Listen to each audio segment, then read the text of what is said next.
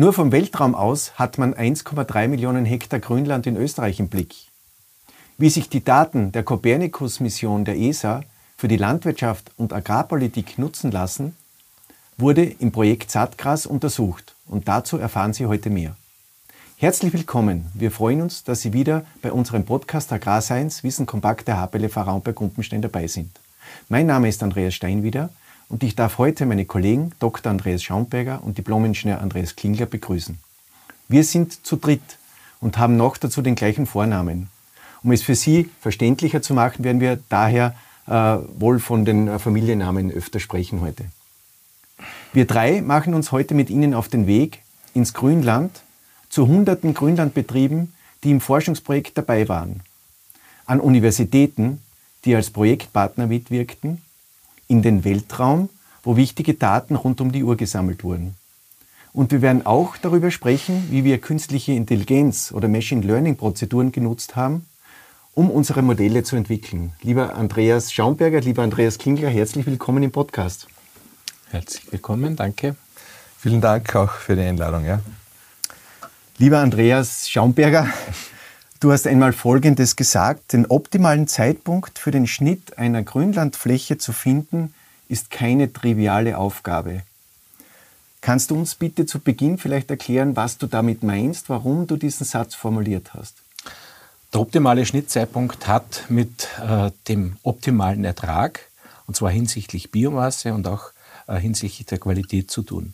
Der Trockenmasseertrag, also die Biomasse und die Qualität, die bewegen sich in einem gegenläufigen Verhältnis im Laufe eines Aufwuchses. Also die Biomasse nimmt zu und im gleichen Maße nimmt auch die Qualität dann entsprechend ab. Um einen optimalen Schnittzeitpunkt zu finden, bedarf es das richtige Verhältnis zwischen Biomasse und Qualität. Und die ist nicht für jeden Betrieb gleich, sondern es hängt von der Betriebsausrichtung ab. Wenn ein äh, beispielsweise äh, Hochleistungs-Milchviehbetrieb ein energiereiches Grundfutter braucht, dann wird diese, frü- diese Ernte früher angesetzt sein müssen. Äh, Wenn es ein Betrieb ist, der Mutterkühe hält oder Pferde, dann äh, wird das etwas später sein. Mhm. Äh, die Beurteilung, wie viel Ertrag auf einem Feld steht und welche Qualität äh, dieses Futter hat, ist eine große Herausforderung. Äh, und wir wollen mit diesem Tool, das wir entwickelt haben, äh, den Landwirt unterstützen, um äh, die Biomasse, also den Futterertrag hinsichtlich äh, auch der Qualität richtig einschätzen zu können. Äh, Andreas Klingler, wie ist man im Projekt also vorgegangen, dann, um äh, einmal zu den Daten zu kommen? Ja, die Daten sind grundsätzlich, äh, also stammen, die Satellitendaten stammen von der E S A, also der Europäischen Raumfahrtbehörde. Die sind äh, die, ja, kostenlos das, zugänglich? Genau, das Gute ist, sie sind vollumfänglich äh, frei zugänglich, also jeder, der möchte, kann sich das auf ganz einfachen Weg einmal im Internet im Browser anschauen. Also anschauen, das geht ganz einfach. Mit den Daten dann zu arbeiten, das ist dann schon ein bisschen komplizierter. Ähm, bedarf auch einiges an Rechenleistung, Speicherkapazitäten.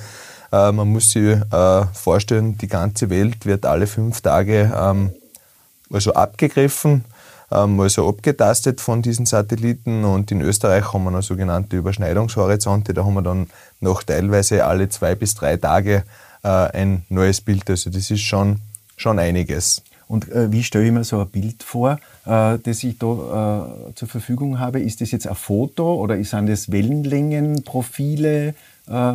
Im Endeffekt ist es äh, ganz ähnlich wie ein Foto, ähm, nur dass man halt äh, nicht wie bei einem normalen Handybild zum Beispiel äh, rot, grün, blau hat. Mhm. Das ist ja, sind die Spektralbereiche, die man mit dem menschlichen Auge ähm, sehen kann. Man hat ähm, mehr, also über zehn solche Spektralkanäle und vor allem auch im nahen Infrarotbereich und im Übergangsbereich vom Sichtbaren in den nahen Infrarotbereich. Und dort sind eben sehr viele Informationen über Ertrag und Qualität und die Struktur von Pflanzen enthalten. Also das sind so Zellen, zehn mal zehn ähm, haben die in der Auflösung, also zehn mal zehn Meter. Und wenn man da draufklickt, dann, dann sieht man eben so ein, ein Spektrum äh, der Reflexion der Sonnenstrahlung. Äh, okay, und dieses Spektrum wird eben äh, abgespeichert äh, bei jeder Befliegung, und dieses Spektrum ist dann auch von euch verwendet worden. Mit unter, wer hat uns da geholfen bei, dieser, bei diesen äh, Spektraldaten? Äh? Also wir haben die Kompetenzen äh, unter den beteiligten Projektpartnern so aufgeteilt, dass äh, wir äh, uns um die äh, Beprobungsdaten, um die äh, Felderhebungen äh, auf den Grünlandflächen gekümmert haben. Und die Projektpartner, die mit Fernerkundung schon Jahrzehnte arbeiten, die haben die Aufbereitung der Satellitendaten, die Korrektur äh, der Satellitendaten äh, durchgeführt. Was versteht man unter Korrektur? Witterungseinflüsse oder so? Äh, es sind äh, geometrische und atmosphärische Korrekturen anzubringen, weil ja das Satellitenaufnahme äh, auch äh, die ganzen Einflüsse der Atmosphäre mit äh, drinnen hat, und mhm. die sind entsprechend aufzubereiten. Zum Beispiel äh, bei optischen Satelliten, so wie das äh, beim Sentinel zwei der Fall ist, ähm, ist äh, eine Aufnahme nur dann möglich, wenn wolkenfreie Bedingungen vorhanden sind. Äh, und es gibt aber im, im Fernerkundungsbereich Techniken und Möglichkeiten, äh, zwischen zwei Aufnahmen, die tadellos auf das Feld blicken können, zu interpolieren. Okay. Also diese Aufbereitung ist notwendig, um eben lückenlos einen Datenbestand vorzuhalten, den man dann für die Ertragsmodellierung... Wer war bei uns äh, kompetent vertreten? Äh, wir, hat, wir hatten zwei äh, Projektpartner dabei, äh, die jeweils für sich Spezialisten sind in bestimmten Sensorbereich. Da ist einmal das Institut für Geomatik an der Universität für Bodenkultur, die Spezialisten im Sentinel zwei Bereich sind, also äh, sich mit optischen Sensoren gut auskennen. Und wir hatten äh, das Institut für Geoinformation von, den, von der T U äh, Wien dabei, die Spezialisten im Sentinel eins Bereich sind. Das ist ein Radarsensor, der genau das, was eben mit Sentinel zwei nicht möglich ist, äh, erledigen kann, nämlich durch Wolken durchzuschauen und äh, die Struktur einer Oberfläche äh, zu erfassen. Und in der Kombination von äh, Sentinel eins und Sentinel zwei ergibt sich eine weitaus größere Möglichkeit oder bessere Möglichkeit, diese Schätzungen in hoher Qualität hinzubekommen.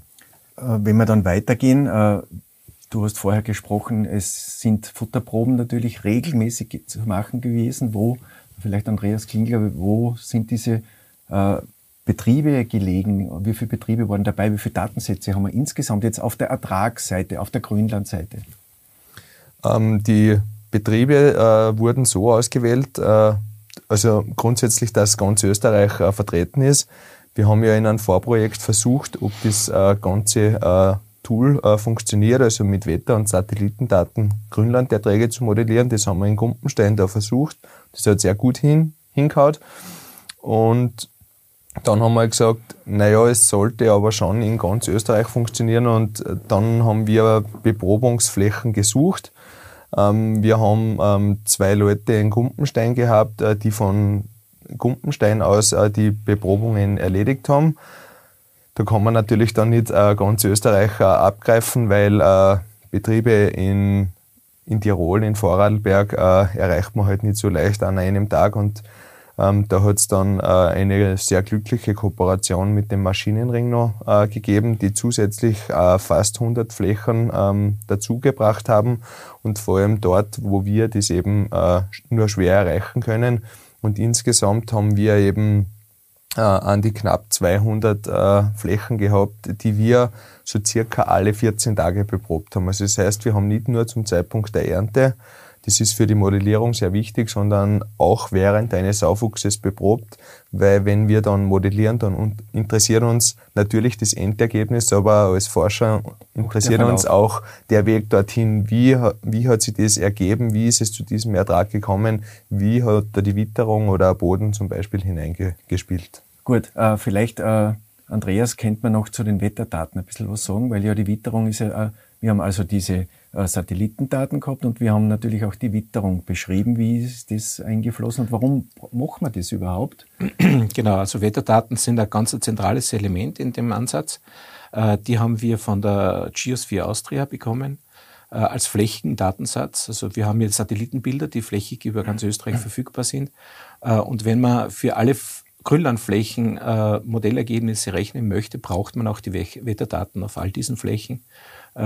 Zu diesem Zweck haben wir Inka-Daten verwendet. Das sind äh, ähm, ein mal ein Kilometer aufgelöste Wetterdaten über ganz Österreich verfügbar, verschiedenste Wetterparameter.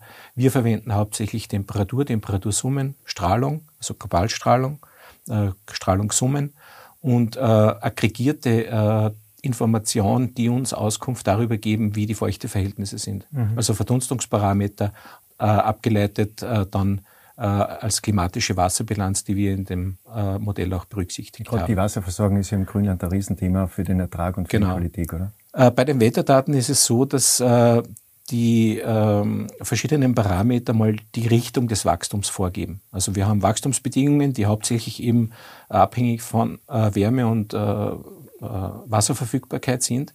Und äh, die Wetterdaten, die geben uns einmal eine grobe Richtung vor. Und mit den Satellitendaten sehen wir dann, was auf dem Feld dann wirklich passiert. Mhm. Wir sehen das Ergebnis verschiedenster Einflüsse, unter anderem auch der, der Witterung, äh, wie sich das auf den Pflanzenbestand auswirkt. Und das äh, ist genau das, was wir in den Satellitendaten drinnen haben.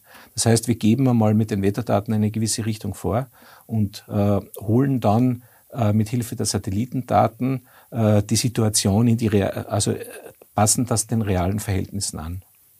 Okay. Äh, was ist der Vorteil, wenn ich Satellitendaten und Wetterdaten kombiniere? Was brauche ich äh, von den Einzelbetrieben dann noch an Datensätzen?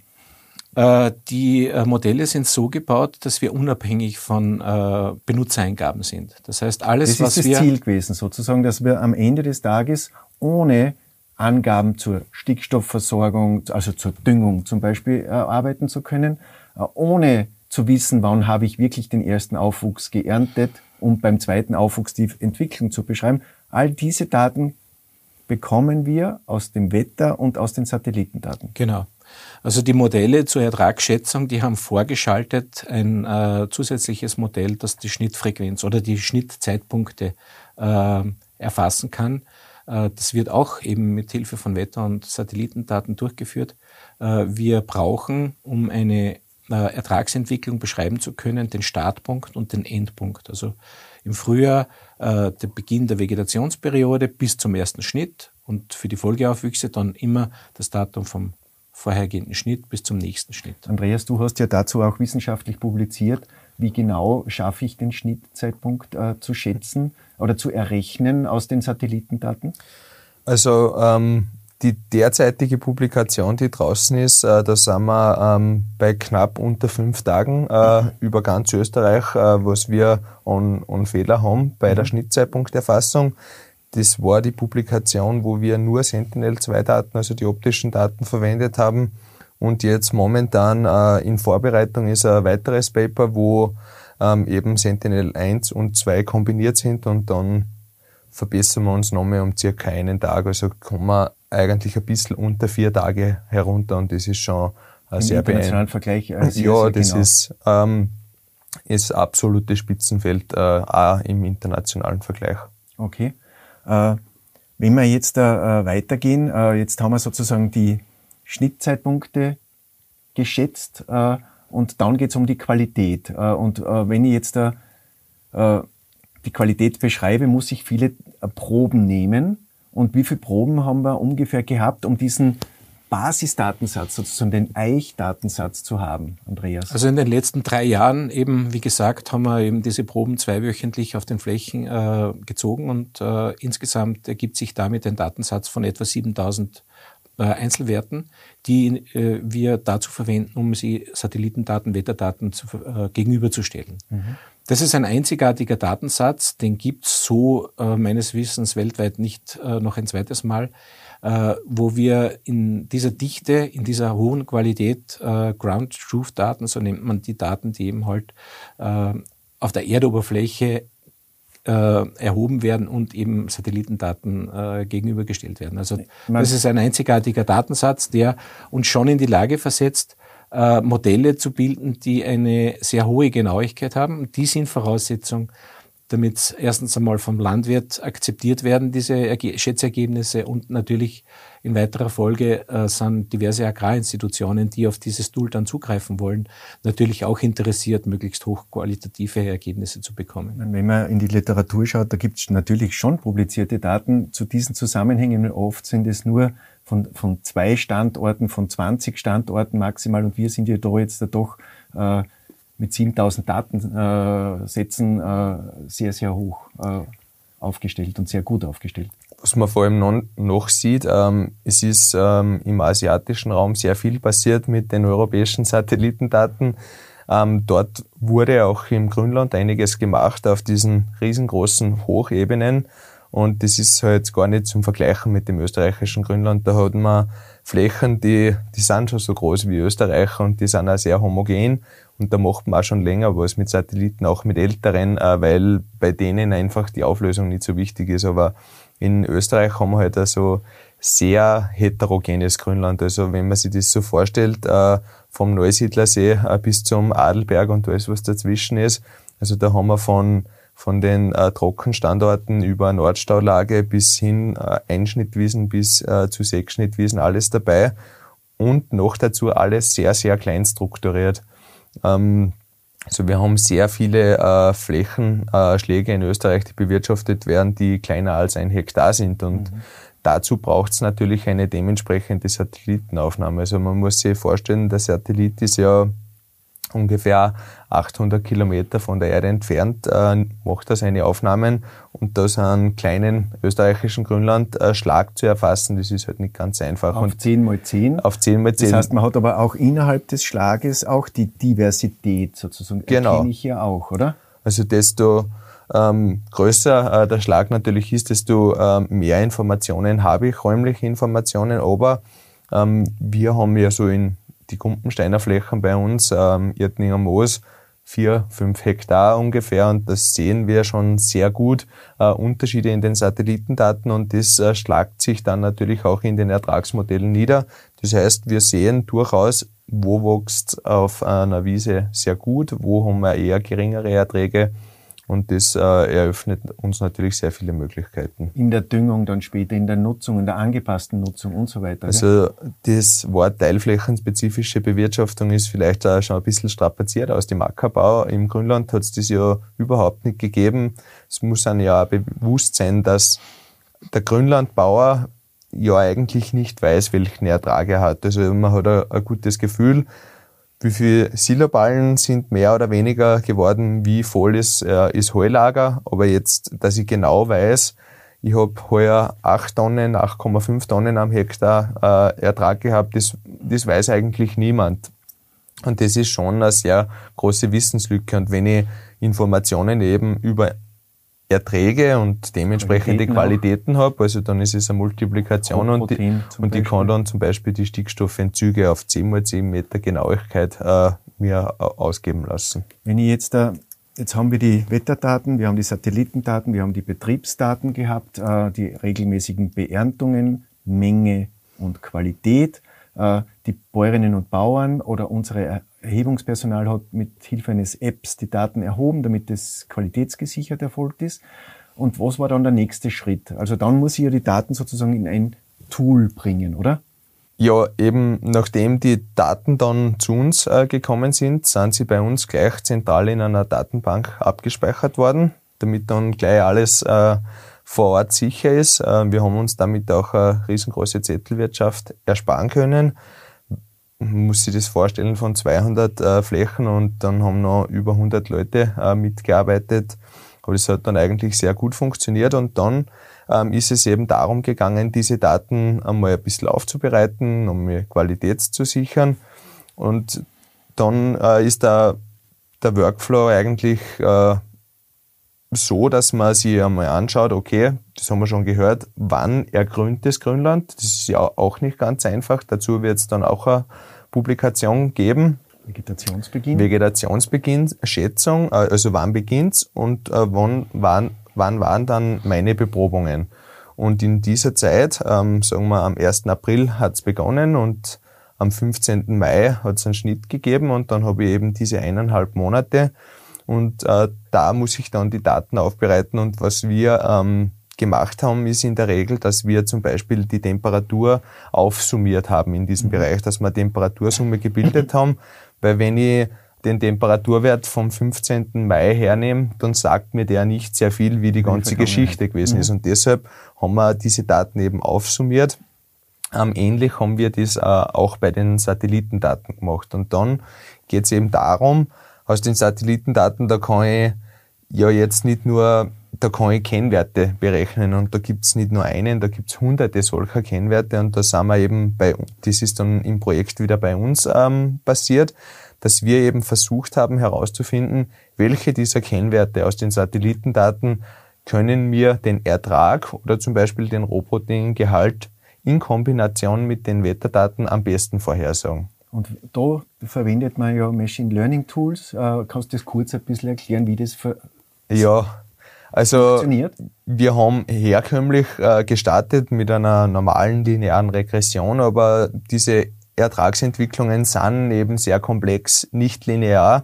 Und da braucht es halt dann auch ein bisschen äh, also modernere äh, Techniken, um, um eine gute Schätzung hinzubringen. Und ähm, Machine Learning ist eben eine Form, ähm, die man sehr gut für so eine Ertragsmodellierung verwenden kann. Wir im Speziellen verwenden neuronale Netze dazu.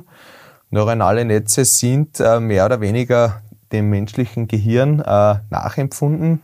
Da gibt's halt äh, mehrere Layer, die gewichtet werden. Also da gibt's dann einen Eingangsdatensatz an, und man trainiert das dann eben auf die einzelnen Erträge. Also das stellt man sich so vor, man sagt, okay, wir haben so eine Temperatursumme gehabt und der Satellit hat uns das und das gesagt und das ist der Ertrag, den wir gemessen haben. Bitte gewichte ähm, eine sogenannte verborgene Schicht so, dass wir möglichst gut mit diesen Prädiktoren ähm, dieses Ergebnis äh, erzielen. Und das ist halt ein sehr rechenintensiver, zeitaufwendiger Prozess, äh, bis man sich da hineinarbeitet und das haben eben wir äh, bei uns in, in Gumpenstein gemacht. Ähm, ja, da ge- gehört noch einiges äh, dazu. Ähm, muss sagen, diese Modelle finden immer was, also man muss da sehr vorsichtig sein, man muss das auch validieren und da haben wir halt unterschiedlichste Methoden. Wir haben einmal wieder ganze Betriebe draußen lassen, dem Modell nicht gezeigt oder ein ganzes Jahr draußen lassen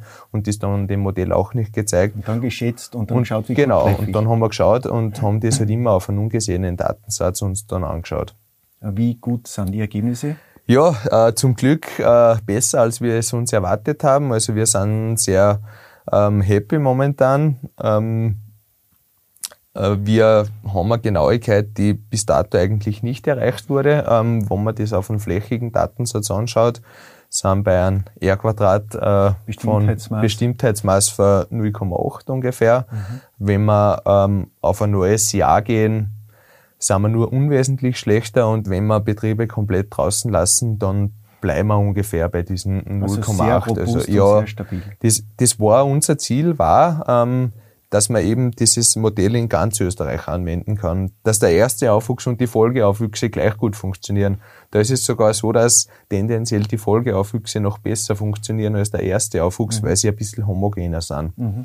Ähm, wir wollten die ganzen Regionen in Österreich ähm, unterschiedlichste Wettersituationen ähm, abdecken können und äh, ja, jetzt mal, wenn ich wieder den Datensatz ein bisschen aufsplitte und mir neue Überlegungen mache, ähm, sehe ich, dass es wirklich sehr robust funktioniert und äh, man das eigentlich sehr sicher in ganz Österreich anwenden kann.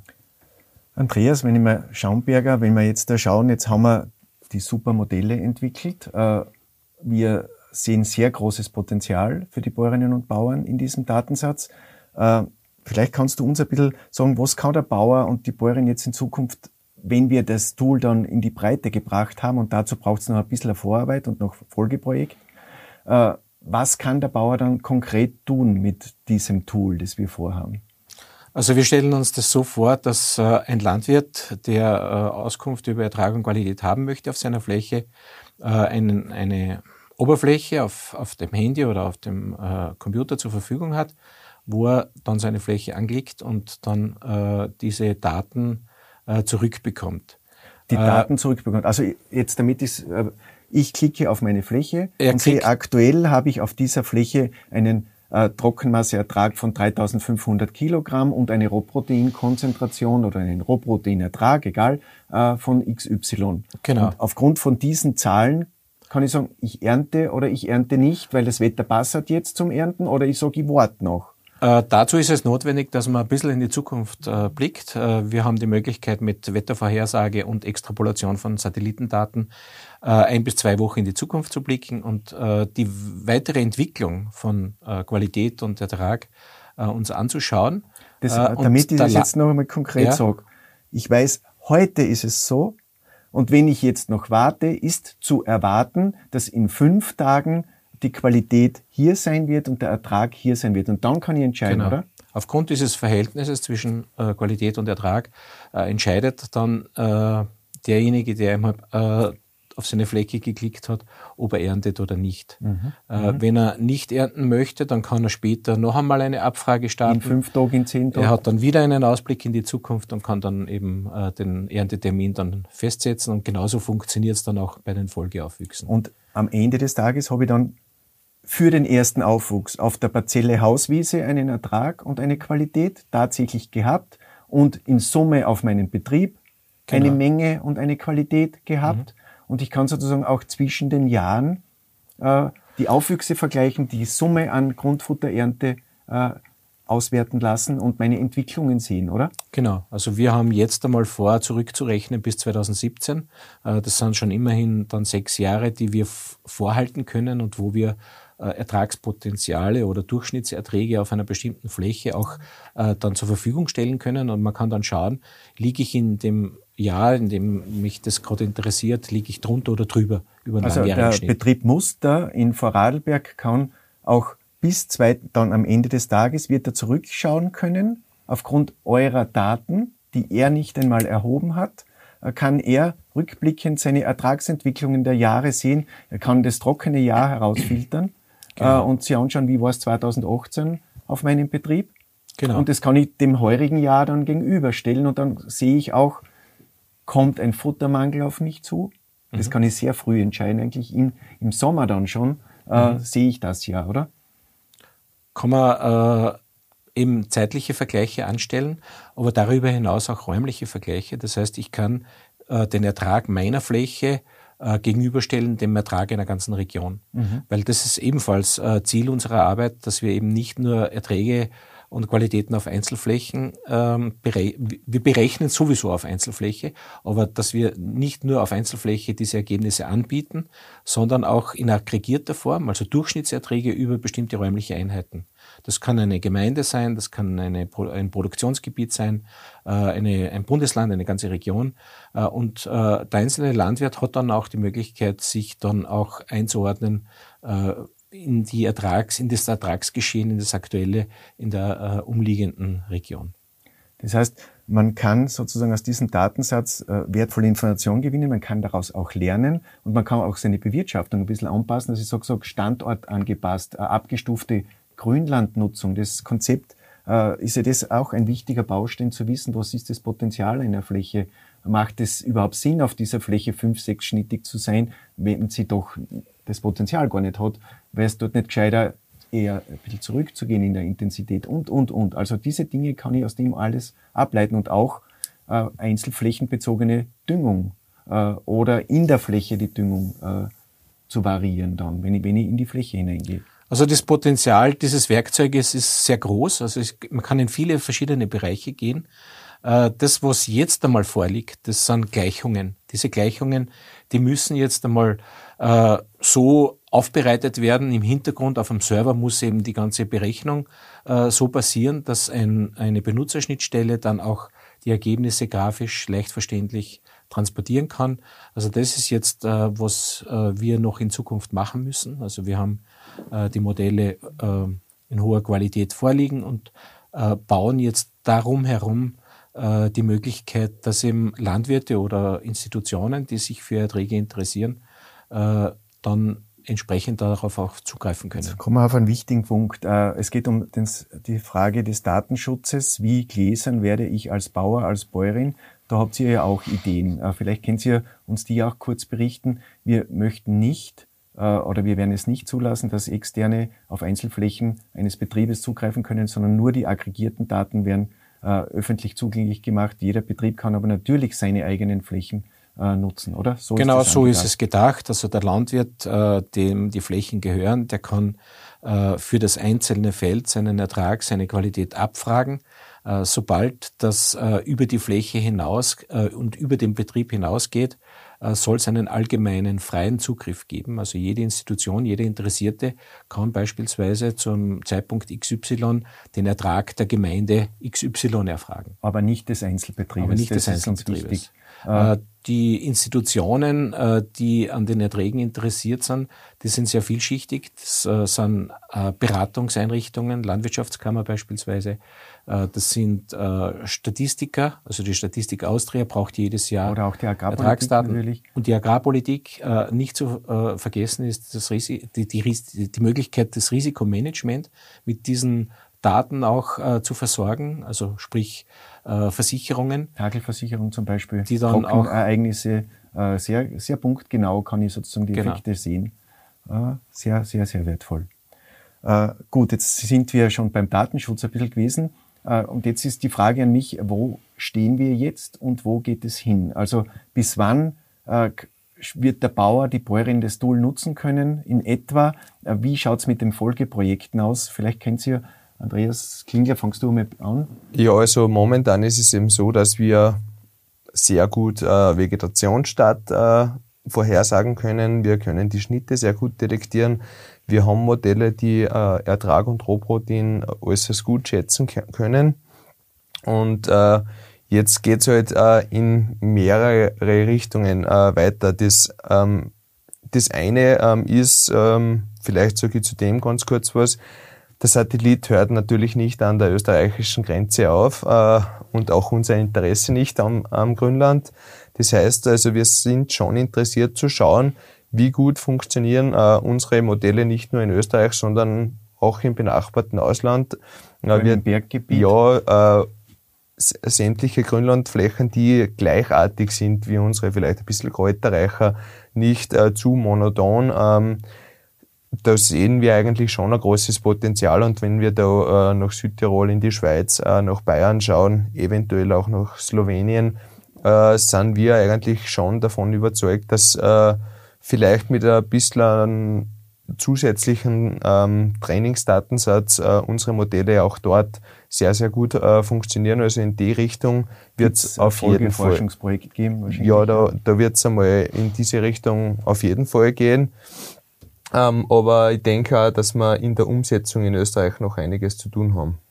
Andreas? Das betrifft in erster Linie die ganze äh, Technik, die dahinter stehen muss, wenn man so eine App anbietet. Das, da geht es um äh, ja, die Einbindung der Wetter- und der Satellitendaten, die ja Tag für Tag erfolgen muss. Äh, es geht darum, dass man die Modelle auch täglich anwendet, äh, die Ergebnisse dann äh, vorhält, damit, wenn der Bauer oder irgendjemand halt dann äh, die äh, Daten abrufen will, dass die dann vorrätig sind. Also das muss alles wahrscheinlich äh, irgendwann äh, in, um Mitternacht herum berechnet werden, damit es dann am nächsten Tag zur Verfügung steht. Also man kann sich das so vorstellen, äh, es wird jeden Tag neu gerechnet, es werden jeden Tag neue Bilder eingespielt, ja. automatisiert, aber auch teilweise mit Nachbearbeitungsnotwendigkeiten, regelmäßigen.